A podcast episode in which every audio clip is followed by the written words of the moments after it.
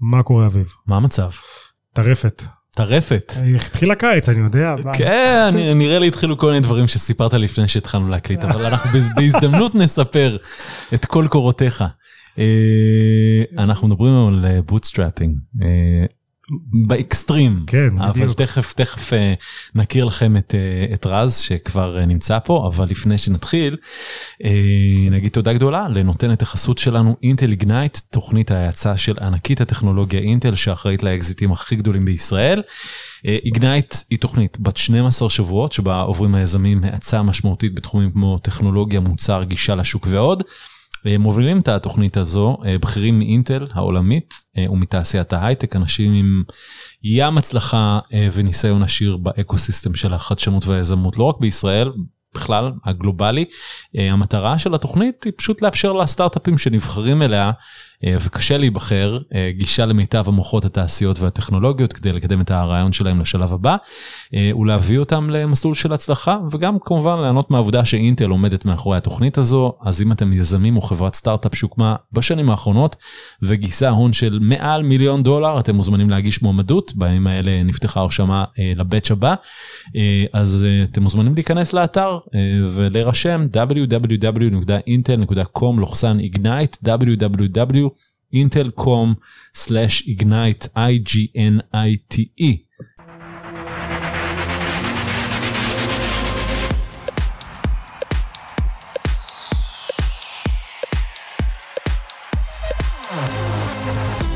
הנה אנחנו מתחילים, שלום לרז רודיטי שלום.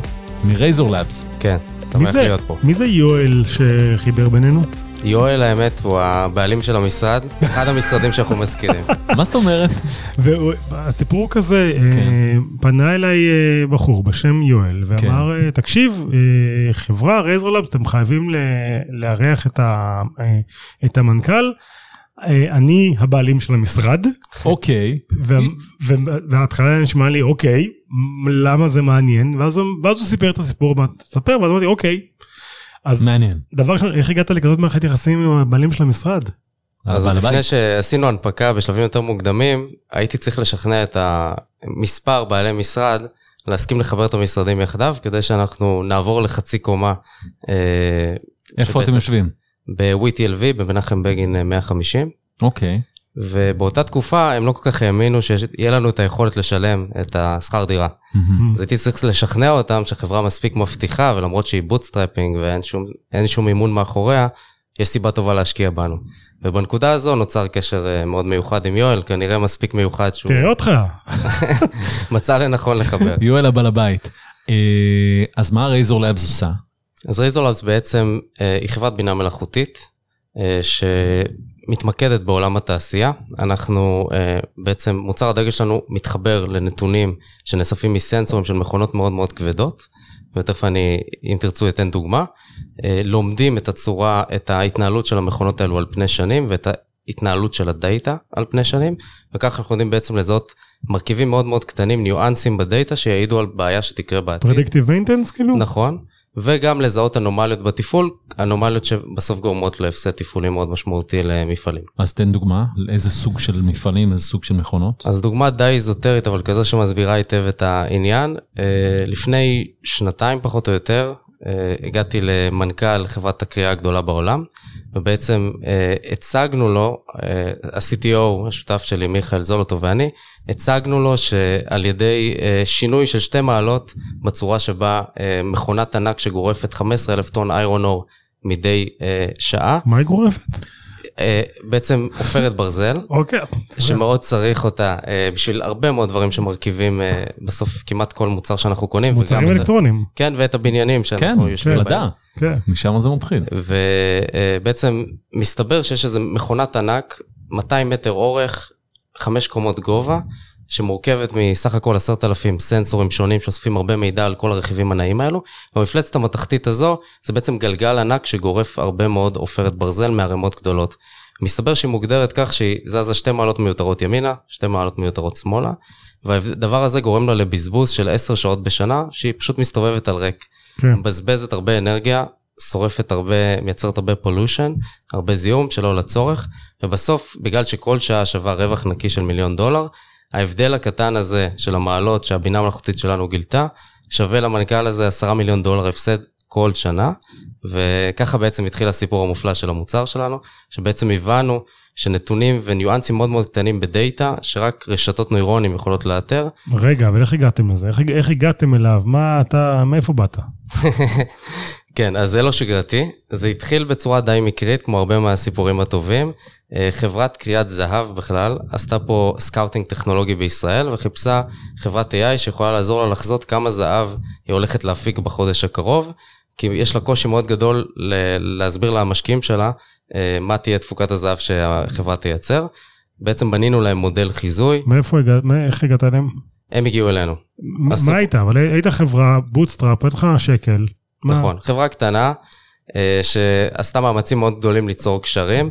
אה, בעצם הגענו לקשר מאוד טוב עם לשכת ישראל-אוסטרליה. למה לא גייסתם?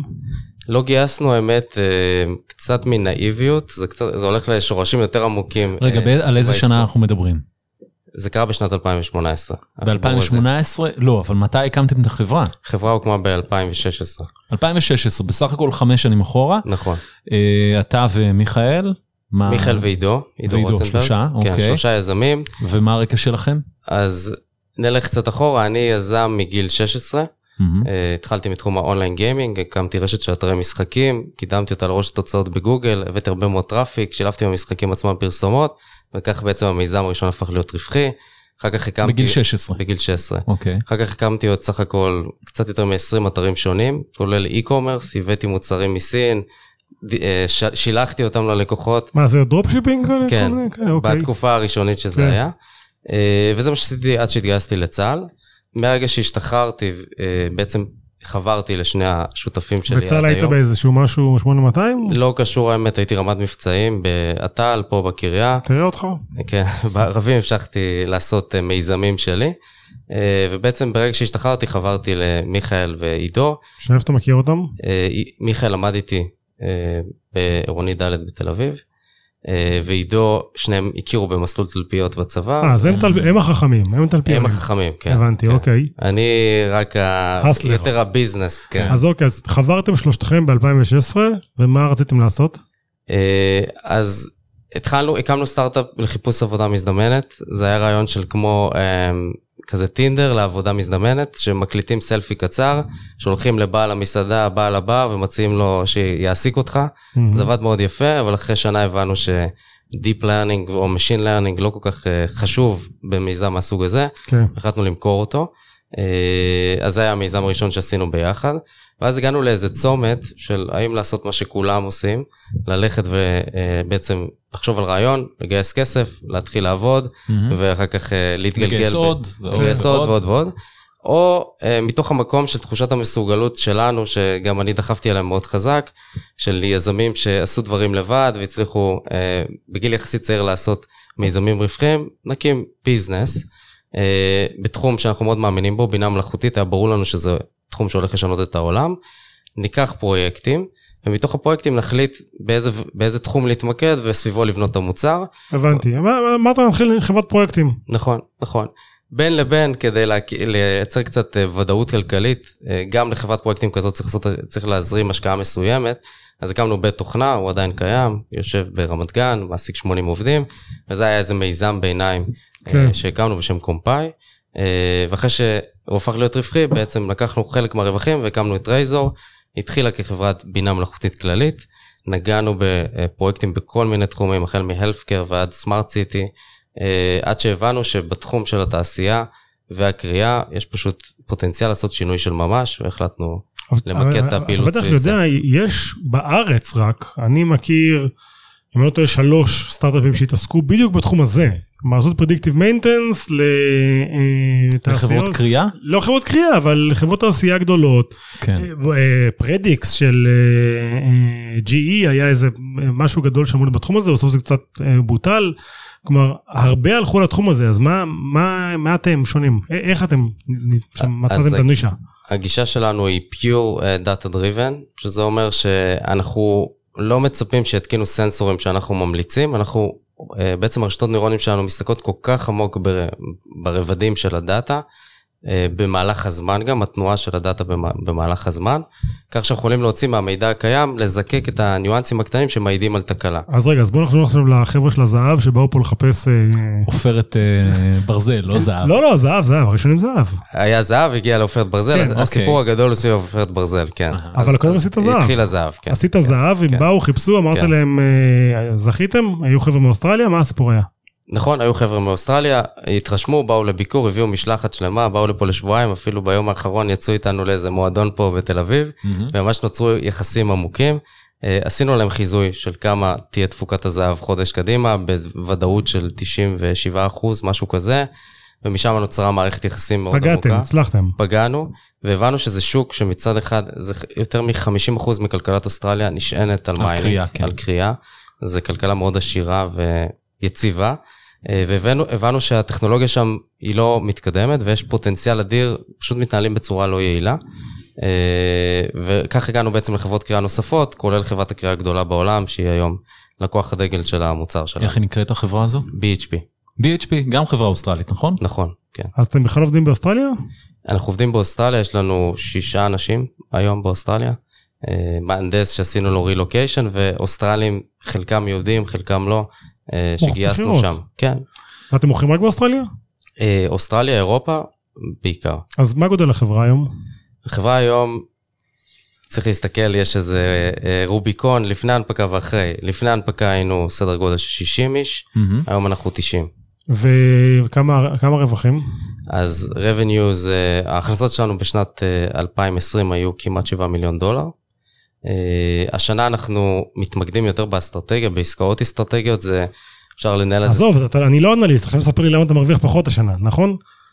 סוג של, כן, כן. עזוב, כן, אני לא... זה רעיון פומבי, אתה יודע, הוא חייב להיות... אה, אני מחויב. לא, כן, בסדר, כן. אז- אז- אז- אוקיי, אז אתה כרגע מרוויח פחות כי אתה עושה דברים אסטרטגיים. נכון, נכון. אה, איפה איפה הנפקתם? ולמה להנפיק? אז למה להנפיק? אה, קודם כל, מראש זו הייתה התוכנית. בשנת 2019, תחילת השנה, כינסתי את המטה, אמרתי להם, חבר'ה, זה היעדים שלנו, אנחנו רוצים למכור כך וכך ב-2019, כך וכך ב-2020, ובסוף שנת 2020 אנחנו רוצים לעשות הנפקה. למה בכלל הצגתי את החזון הזה? אה, אולי חלק מהתחושת המסוגלות הזו והרצון לעשות לבד, שהתחיל את החברה והתחיל עוד בגיל 16, היה חשוב לי להמשיך עם זה, והאמנתי שאנחנו יכולים לעשות את זה. אנחנו בנינו את החברה בצורה, לקחת חברת bootstrapping ולהסביר אותה ל-VCs, זה דבר לא פשוט. אה, והיה ברור לנו שהעצמאות שגיבשנו והצורה שבה התנהלנו היא פחות מתאימה. למה? אה. נראה לי, אני- אם אני VC, אני מסתכל, אני רואה חברה שהכניסה ב-2019 7 מיליון דולר. מה יותר טוב מזה? כאילו, מה ההשקעה הכי פשוטה בעולם? כן, table כן. נקי, כאילו אין עוד אה, משקיעים אחרים. אז הקשיים בהקשר הזה זה שחלק מההכנסות שלנו לא נבעו מהמוצר, נבעו מפתרונות שונים שמכרנו ללקוחות. אה, זה... אה, זה כולל בית התוכנה? לא כולל בית האלה? התוכנה, אבל ב- ב-AI, בפעילות AI, יש לנו פעילות מוצרית. services. ויש פה אז- פעילות. פרויקטלית אז יותר, כן. אוקיי, אז בואו נוריד שנייה. כמה כסף עשיתם מתוכנה בלי ה services? אז רוב, הת... רוב התמהיל ההכנסות שלנו נובע מפתרונות בינה מלאכותית שבנינו tailor made ללקוחות.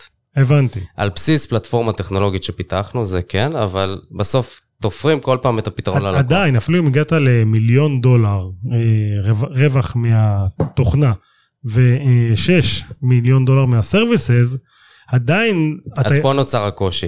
רגע, כי אני- לתפיסתנו, אנחנו בנקודה שאנחנו כבר אה, חברה גדולה, Mhm. עם הכנסות, הרבה עובדים. לעומת זאת, ה-VC מסתכל רק על המיליון דולר שדיברת עליהם, נכון. לא על השבעה. ואז הוא לא מוכן אה, להתייחס שישה. אלינו בצורה שאנחנו... שאיך שאתה תופס את זה. אוקיי, אז יש פער. כי- כי נפגשתם עם משקיעים פרטיים, עם, אה, עם קרנות אה, הון עשינו סיכון, סבב קצר, וכולם נתנו לכם את אותה תשובה, מדהים, כל הכבוד וזה, אבל השווי שאתם מבקשים, אנחנו אה, נגזור אותו רק מתוך המיליון דולר הכנסות ולא מתוך השבעה. נכון. ובדרך כלל, ה- באמת התגובות היו, אנחנו מתמוגגים ממה שאתם עושים פה, בחיים לא ראיתי כזה סיפור, אבל באמת אני לא יודע איך לאכול את זה. וזה מה שפרטנרס ב-VCs אומרים לנו, אני לא יודע איך לאכול את זה, לא יודע איך, לאיזה מודל להכניס את זה. אוקיי, ולמה לא להמשיך להיות פרטיים? אתם מכניסים המון כסף, הכל סבבה, תגדלו בצורה אורגנית, למה... אז זו באמת הייתה התלבטות, אבל מתישהו הבנו שאם רוצים באמת לשנות את העולם ולעשות את זה בקנה מידה נרחב, ורוצים לעשות את זה ב... בימי חיינו ולא עוד 10 שנים, 20 שנה. למה אתה הולך לאנשהו? אנחנו רוצים להתקדם מהר. אה, אז צריך כסף, וצריך כסף גדול, כי בסוף לפתח טכנולוגיה פורצת דרך ולשווק אותה בצורה מאוד מאוד מהירה, צריך אה, תזרים ויכולת אה, מימון. אז איפה דיברת עם הנפקתם? ה- כן, דיברת עם השותפים שלך ומה מה אמרתם? תל אביב, אוסטרליה, אז? הבנו שאוסטרליה דווקא חברות פחות טובות הולכות לשם, כן. ואנחנו רצינו להיכנס בדלת הראשית של הבורסה. אה, ודאי שהנסדק זה הדלת הכי טובה, אבל בכל זאת אנחנו חברה קטנה עם הכנסות יחסית מצומצמות, ולכן הבנו שתל אביב זה יהיה התמהיל הכי טוב אה, עבורנו. מהמם. אה, החלטנו להיכנס בדלת הראשית ולא במיזוג על- לשלד או כל מיני פרוצדורות כאלו שנראות לנו פחות מייצגות את, ה, את איכות החברה. אה, ולשמחתנו המוסדיים בארץ קיבלו אותנו ממש אה, בידיים פתוחות, תנו בנו הרבה אמון, כמה גייסתם ב-IPO? גייסנו 36 מיליון דולר. למעשה יצאנו ל-IPO שב- שבכוונתנו הייתה לגייס 20 מיליון דולר. אה, והיה לנו עודפי ביקוש מאוד מאוד משמעותיים. בסופו של דבר נלחמו איתנו בעצם מי ייכנס ולמה, והגדלנו את ה... מה, במוסדיים? כן, כאילו, כן. אוקיי. כי החלטנו- היום על חברה ציבורית אני יכול לקנות מניה בבורסה. נכון. בשלב המוסדי היה מאבק. אה, אנחנו רצינו, התחלנו מ-20, אחר כך עלינו ל-30, המוסדיים רצו אה, לתת 40, בסוף סגרנו איזה פשרה באמצע. תגיד לי, אבל אה, משקיע מוסדי, עם כל הכבוד, שהוא מהמר על הפנסיות של כולנו. בחייאת, מה הוא מבין במה שאתה עושה? כאילו, מה, מה, מה הוא מסתכל על זה ומה הוא אומר? זו שאלה טובה. אז המוסדים, בטח בישראל, פחות מבינים בטכנולוגיה, אבל הם לקחו את זה מאוד ברצינות אחרי הבאמפ שהיה עכשיו בקוביד, שכל מניות הטכנולוגיה כן. קפצו, ופיתחו לעצמם יכולות אנליזה, והביאו יועצים חיצוניים. אותנו בדקו בצורה אה, די משמעותית, כולל שיחות עם לקוחות ועם ממליצים, ועשו כל מיני בדיקות קרוס כאלה. אה, ובסופו של דבר הם הגיעו לדעתי להבנה אה, די מעמיקה. עם זאת צריך להבין אה, שבסופו של דבר כפי ש-VCs משקיעים, וזה הון סיכון, זה לא השקעה בטוחה, גם המוסדים לקחו פה איזה ריסק מסוים, הבינו שיש פה צוות מטורף עם יכולות מאוד טובים, של, עם יכולות ביצוע מאוד טובות, אבל הם לוקחים סיכון, האם, האם הצוות יצטרך לכבוש את השוק כפי שהוא מתכוון לעשות. אה, וזה גם משהו שהבהרנו לציבור בתשקיף, כולל המשקיעי הריטלס. אנחנו רוצים לשתף את הציבור הישראלי בהצלחה שלנו, אבל צריך, ל, אה, כמו בכל השקעה, כשהתשואה הפוטנציאלית היא גבוהה, גם הסיכון אה, הוא גבוה, ואנחנו לא, לא מסתירים את זה. מה שאני יכול להגיד זה שהצוות הטוב ש, שיש היום ברייזור ואני, עושים את המיטב כדי להגיע לתוצאות הטובות ביותר, ואנחנו מאוד מאמינים בדרך שלנו. מה החזון, מה, מה הבטחתם למשקיעים המוסדיים והיום למשקיעים בבורסה בתל אביב, שאתם יכולים להגיע להכנסות של כמה תוך כמה זמן? אז לא נקבנו במספרים מדויקים, מהמם. אבל בהחלט ציינו שהמטרה היא לקחת את המוצר שכרגע נמצא בתהליכי הטמעה בחברת, אה, מחברות הקריאה הגדולות בעולם, ולעשות לו התאמה לעוד שווקים של ייצור, כך שבאמת אנחנו, יהיה לנו מוצר שמתחבר למכונות מסורתיות והופך אותן למכונות חכמות.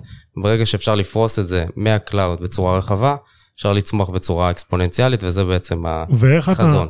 אתה מוריד את הרווחים שלך מפרויקטים ומעלה את הרווחים שלך מתוכנה? כי הרי גם הבורסה, בסופו של דבר זה מה שהיא אוהבת. היא לא רוצה רווחים מ service, הם רוצים רווחים מ software.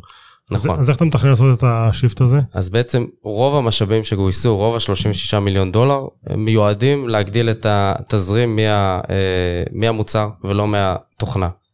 וגם בתוכנה אנחנו עושים תהליכים של להתמקד ולהתחיל למכור את אות- אה, more of the same, אותם פתרונות, וכך גם שם אנחנו בעצם רוצים להנביט את מוצרי העתיד. זאת אומרת, במקום להרוג אה, תזרים או פעילות טובה שיש ברייזור, האסטרטגיה שבחרתי בה זה לקחת את הפעילות הזו ולמקד אותה כך שהיא תהיה פעילות הנבטה, שהיא Mm. תייצר את, את מוצרי העתיד, כי זה באמת, דבר שאנחנו יודעים לעשות טוב, אנחנו יודעים לקחת בעיה שכל החברות אומרות שהיא לא פתירה ולפתור אותה. עכשיו השאלה זה בעצם איך לוקחים את היכולת הזו וממירים אותה ליכולת מוצרית סקלבילית, וזה בעצם מה שהאסטרטגיה שלנו אה, עושה אה, השנה.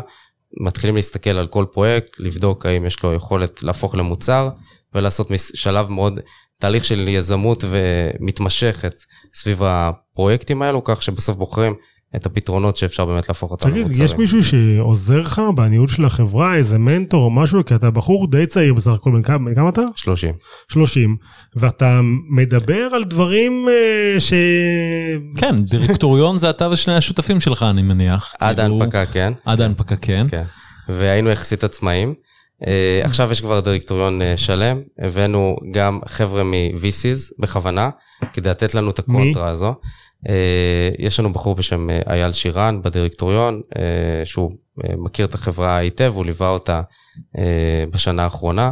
אה, והוא בעצם אה, נותן לנו את הקונטרה אה, של ראיית VC נכונה, כדי לוודא שאנחנו לא שבויים באיזה פרספציה שלנו שאולי היא מקובעת ואנחנו לא רואים את הצורה שנכון להתנהל בה שרוצים לבנות חברה גדולה. אבל לך בתור מנכ"ל, כי אני, אני מכיר הרבה מאוד מנכ"לים עם פחות ניסיון משלך ואפילו עם יותר ניסיון משלך, שכן לוקחים איזשהו אה, מנטור שיעזור להם באופן אישי להיות מנכ"ל, כי וואלה, אתה יודע, אתה בן 30, אתה מנהל היום חברה ציבורית בבורסה בישראל, ואתה, יש לך תוכניות שהן מפורטות בצורה יפה. הכל לבד? אין לך איזה מישהו שאתה יושב איתו ואומר לך, תקשיב, בוא נעשה ככה, נעשה ככה? אז uh, מהטבע שלי אני יחסית סוליסט, בכנות, אבל uh, הדירקטוריון כן משמש uh, uh, בעצם סוג של mentorship uh, עבורי, uh, וגם אייל, uh, בייחוד uh, אייל, uh, אני בקשר יותר רציף איתו. Uh, לצד זאת, יש גם את המטה שבחרתי לבנות מטה, שהוא uh, בעצם בגיוסים האחרונים הבאנו uh, מנהלים בכירים. שהם בגילאי 40, 50, יותר לכיוון ה-50, שהם הכי מבוגרים בחדר, אה, במטרה דווקא לתת קונטרה. אני לא מחפש להגיד שאני הכי חכם בחדר, להפך, אני בניתי מטה שבעצם יהיה יותר מנוסה ממני, ויאזן גם את האולי לפעמים חדשנות יתר אה, שאני מביא לשולחן, וייתן בסוף את הפרספקטיבה של, כבר הייתי במקום הזה, עשיתי את הטעות הזו, וכדאי לך להימנע מהטעות. אז מה זה המטה? מה יש לך שמה? אה, אז למעשה אנחנו גייסנו uh, סמנכ"ל תפעול וסמנכ"ל כספים וסמנכ"ל uh, שמנהל את כל המכירות בראייה גלובלית ועשה את זה קודם לכן בחברות uh, גדולות וניהל uh, 300 ו-400 מיליון דולר הכנסות בשנה, וזה בעצם מה שמאפשר לנו uh, לייצר את הקונטרה בתוך המטה, שחלקו גם צעיר. Mm-hmm. כי אחד הדברים שקורים בחברת bootstrap, זה שאתה מגייס בסוף כוח אדם צעיר, כי אין לך תקציב לשלם משכורות גבוהות. Mm-hmm. Uh, ובעצם מה שקרה זה שהחברה התפתחה בצורה מאוד יפה, אבל עם אנשים שהם עם סכין בין השיניים, הרבה מוטיבציה, בלי ניסיון, פתאום היא צריכה להתבגר, אמרתי את זה היום, השבוע למטה, אנחנו לא יכולים להתבגר בלי שנעבור את גיל ההתבגרות. אז כרגע אנחנו עוברים את גיל ההתבגרות, אה, ואנחנו יפה. חווים אה, משפט יפה. כאבי כן. גדילה, אה, שהם לא נעימים, כי פתאום אנשים שהיו רגילים להוביל ביחד איתי את החברה, מקבלים, בינם לביני נוצרת איזו הנהלה בחירה נוספת, עוד שכבה. כי לא, כי זה קורה בהרבה חברות שגדלות. נכון. לא בטוח שאנשים שהיו בהתחלה, כלומר זה שהחברה גדלה לא מבטיח שאנשים גדלים ביחד עם החברה. כן, מי שמביא חברה מ-0 ל-1 הוא לא בהכרח מי שיביא אותה מ-1 ל-10 או כן. 1 ל-100. נכון, ופה הצמיחה היא קיצונית, כי פתאום צמחנו גם מחברה עם משאבים מאוד מועטים לחברה עם משאבים גדולים, וגם מחברה פרטית לחברה ציבורית. אז עלינו כמה כיתות בנקודת זמן אחת. כמה גייסת אותה? 36 מיליון שקל, נכון? דולר. דולר? כן. בבורסה בישראל מגייסים בדולרים? הוא תרגם את זה כנראה. אני תרגמתי, כן. אה, אוקיי. 116 מיליון שקלים, אם אנחנו רוצים לא, בסדר, אתה יודע, אין לי... תגיד, כמה כאב ראש זה לנהל חברה ציבורית לעומת אה, חברה פרטית? זה, זה בעצם מוסיף עוד מדיום חדש, שלם, אה, לצורה שבה המנכ"ל אה, מנהל את החברה. כי אתה חי מרבעון לרבעון? חי מרבעון לרבעון, שזה לא אופייני לסטארט-אפים בשלב שלנו, וכל הזמן צריך לנהל את ה market perception, את הצורה שבה השוק מבין אותך. כי כן. גם אם, יכול להיות שהחברה הולכת בכיוון הנכון, big uh, time, ופשוט השוק לא מצליח להבין את זה. כי עכשיו סנטרת התחזית, ואתה, ואתה מפספס את התחזית בעצם, נכון? או שאתה לא... או שאתה לא כרגע לא אנחנו לפי תחזיות, כן? אבל למרות שנתנו תחזיות, בסוף משקיע, מה שנקרא ה retail, המשקיע הפשוט, לא תמיד הוא מחובר, לא תמיד הוא קורא את כל החומרים שהחברה מפיצה. כנראה שהוא לא קורא. כן, והוא רואה את החברה מציגה איזו ירידה קטנה בהכנסות, או, או צמיחה שהיא לא מספיק גדולה. הוא לא קורא את הקונטקסט, הוא לא קרא את התוכניות עבר, וזה גורם לו פשוט להילחץ ולמכור את המניה, למשל. Mm-hmm. אז יש פה, צריך לדעת בעצם להעביר את המסרים נכון, זה דורש זמן וקשב. אז מה ה-overhead שנוסף לחברה בעקבות ההנפקה? כלומר, כי צריך לגייס אנשים שמתעסקים בזה. נכון, צריך לגייס אנשים שמתעסקים בזה. אני אישית, יש לי גם אוריינטציה מסוימת לשוק ההון אה, כי הייתי משקיע בגילאי 15-16. בסדר, גם אני, אבל לא ב-15-16, אבל עדיין, אני לא, אתה יודע, זה, זה, זה לא, זה לא תור זה לא כמו לקנות מניה לנהל כן, חברה ציבורית. לגמרי. אז לא, אני יודע, אני מתכוון שאני קראתי דוחות שהייתי בגיל הזה, אז יש לי קצת אוריינטציה, איך מסתכלים על זה מהצד המשקיע. אה, עם זאת, בעצם גייסנו אנשים שיכולים לעזור לנו מבפנים לעשות את זה, יש לנו יועצים חיצוניים, ואנחנו גם, זה גם עניין של החלטה. מהמם. חברה צריכה להחליט כמה היא מתעסקת באיך מסתכלים על המניה שלה בטווח הקצר, וכמה היא מתעסקת בלקחת את החברה קדימה בטווח הארוך. ואנחנו קיבלנו החלטה שאנחנו מוכנים גם לספוג אש, לא יודע אם ראיתם, היו גם קצת כתבות. מה היה מה, כתבות? דה מרקר נכנסו בכם? כן, דה מרקר שמאוד החמיאו לנו לפ- בתחילה, לפני ההנפקה, נכנסו בנו אחרי. אתה לא יודע איך התקשורת עובדת, הם אוהבים לפטם אווזים ואחרי זה לשחוט אותם, נכון, ככה זה ה... נכון. אבל אחרי זה- המשחק. אבל אחרי זה הקאמבק יפה. נכון. כולם אוהבים סיפור קאמבק טוב. נכון. אז מה כתבו עליכם? אז כתבו שבעצם אנחנו יצאנו עם הכסף המייסדים והמשקיעים יצאו עם איזה הפסד, אה, וש... זה נכון? אה, זה נכון למי שמסתכל על טווח קצר, זאת אומרת, אי אפשר למדוד חברת סטארט-אפ בשלושה חודשים, אנחנו שלושה חודשים ציבוריים, מה קרה למניה מאז? המניה ירדה אה, כ-20 אחוז. מהמם. זה הרבה. אה, עם זאת צריך להסתכל על כל, שוק, כל הנסדק וכל שוק הטכנולוגיה, כולו ירד, זאת אומרת כל העקומה ירדה, זה לא שרק רייזור ירדה. אה, זה עניין של מגמות שוק, ובסוף אה, משקיעים העבירו את הכסף שלהם מחברות טכנולוגיה לחברות ריאליות, כי ה-COVID-19 אה, דועך, ועכשיו אפשר, בעצם הקניונים חוזרים לעבוד, ויותר הגיוני לש... מה אתה מדבר? המניה של וויקס על הכיפאק. למה? גם לה הייתה איזה ירידונת אם כזו. תסתכל ב- בפריזמה של חודשים אחרונים, אתה תראה שאחרי העלייה המטאורית הייתה ירידה מסוימת, כמעט גורף בכל הטכנולוגיה. ואנחנו בסוף מש- משתייכים לסקטור. מעבר לזה שיקפנו שאנחנו השנה מתכוונים להתעסק באסטרטגיה, מהמם. בהסכמים אסטרטגיים, אחד מהם פרסמנו, ההסכם שלנו עם אה, SAP, עם SAP, אה, וזה לא משהו שמביא הכנסות כרגע, זה משהו שיביא הכנסות גדולות בעתיד, וזה נגיד דבר שלא כל הכתבים טרחו אה, לציין, חלקם כן. אה, תן, תן שמות, נדבר איתם. כן, אנחנו מכירים אותם, הכל טוב. אה, יש לך חבר שם, מאזין קבוע. יש לי חבר, יש לי חברים אצל כולם, נכון, והכל נכון. טוב. אה, בדיעבד היית עושה את אותו מסלול, bootstrapping, הנפקה בבורסה בתל אביב, או אתה יודע, כי מאזינים לנו הרבה מאוד יזמים בתחילת הדרך, ללכת בדרך המלך, לגייס כסף מ-VC, לפתח מוצר. אה, בדיעבד הייתי עושה את זה עוד פעם. כן? את אותו אירוע? עוד פעם כן, כי אני חושב שמה שלמדתי, השותפים שלי ואני וכל מי ששותף למסע הזה, מה שלמדנו, אה, זה אי אפשר להחליף את זה בשום צורה. אה, כי רמת הכישורים והרוחב של הכישורים, מגוון הכישורים שנדרשים כשאתה מנהל חברת bootstrap, אי אפשר להשוות לחברה שהיא עתירת מימון וישר מתחילה באיזה לוקסוס, אה, שהיא רק מתחילה את המיזם ויש לה שלושה מיליון דולר בבנק, זו צורת התנהלות אחרת לגמרי. אנחנו מצאנו את עצמנו מתעסקים ב... אה, מורכבות, ואני זוכר את הימים הראשונים, הייתי סוג של אה, COO, CFO ו- והכל. המזכירה של החברה. בדיוק, ושאין אינטרנט אז פונים למנכ"ל כמובן. מי אם לא? וזה זה בסוף הופך אותך ליזם טוב יותר. אה, ואת זה אני לא, לא הייתי חוזר ומחליף. עם זאת, זה אני לא חושב שזה מתאים לכל אחד.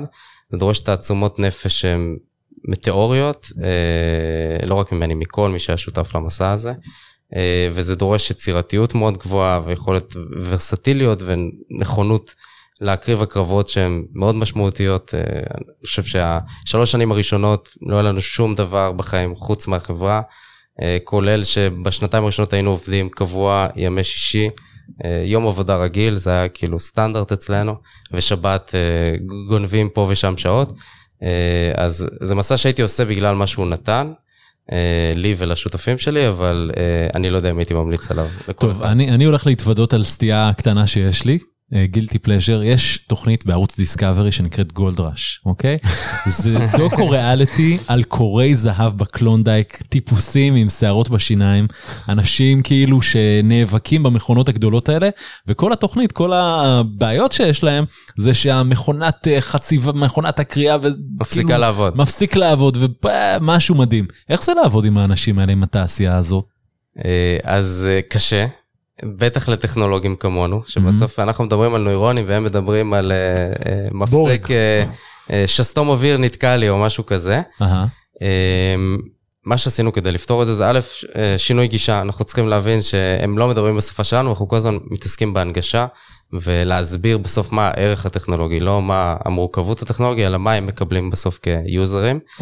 מעבר לזה, אנחנו פתחנו אצלנו מחלקה שהיא מחלקת industry 4, ככה היא נקראת אצלנו, ובעצם הבאנו אנשים מובילים מהתעשייה, ממש אנשים שעובדים בתעשייה, שעזרו לנו לייצר גשר בין הטכנולוגיה לבין הלקוחות, כן.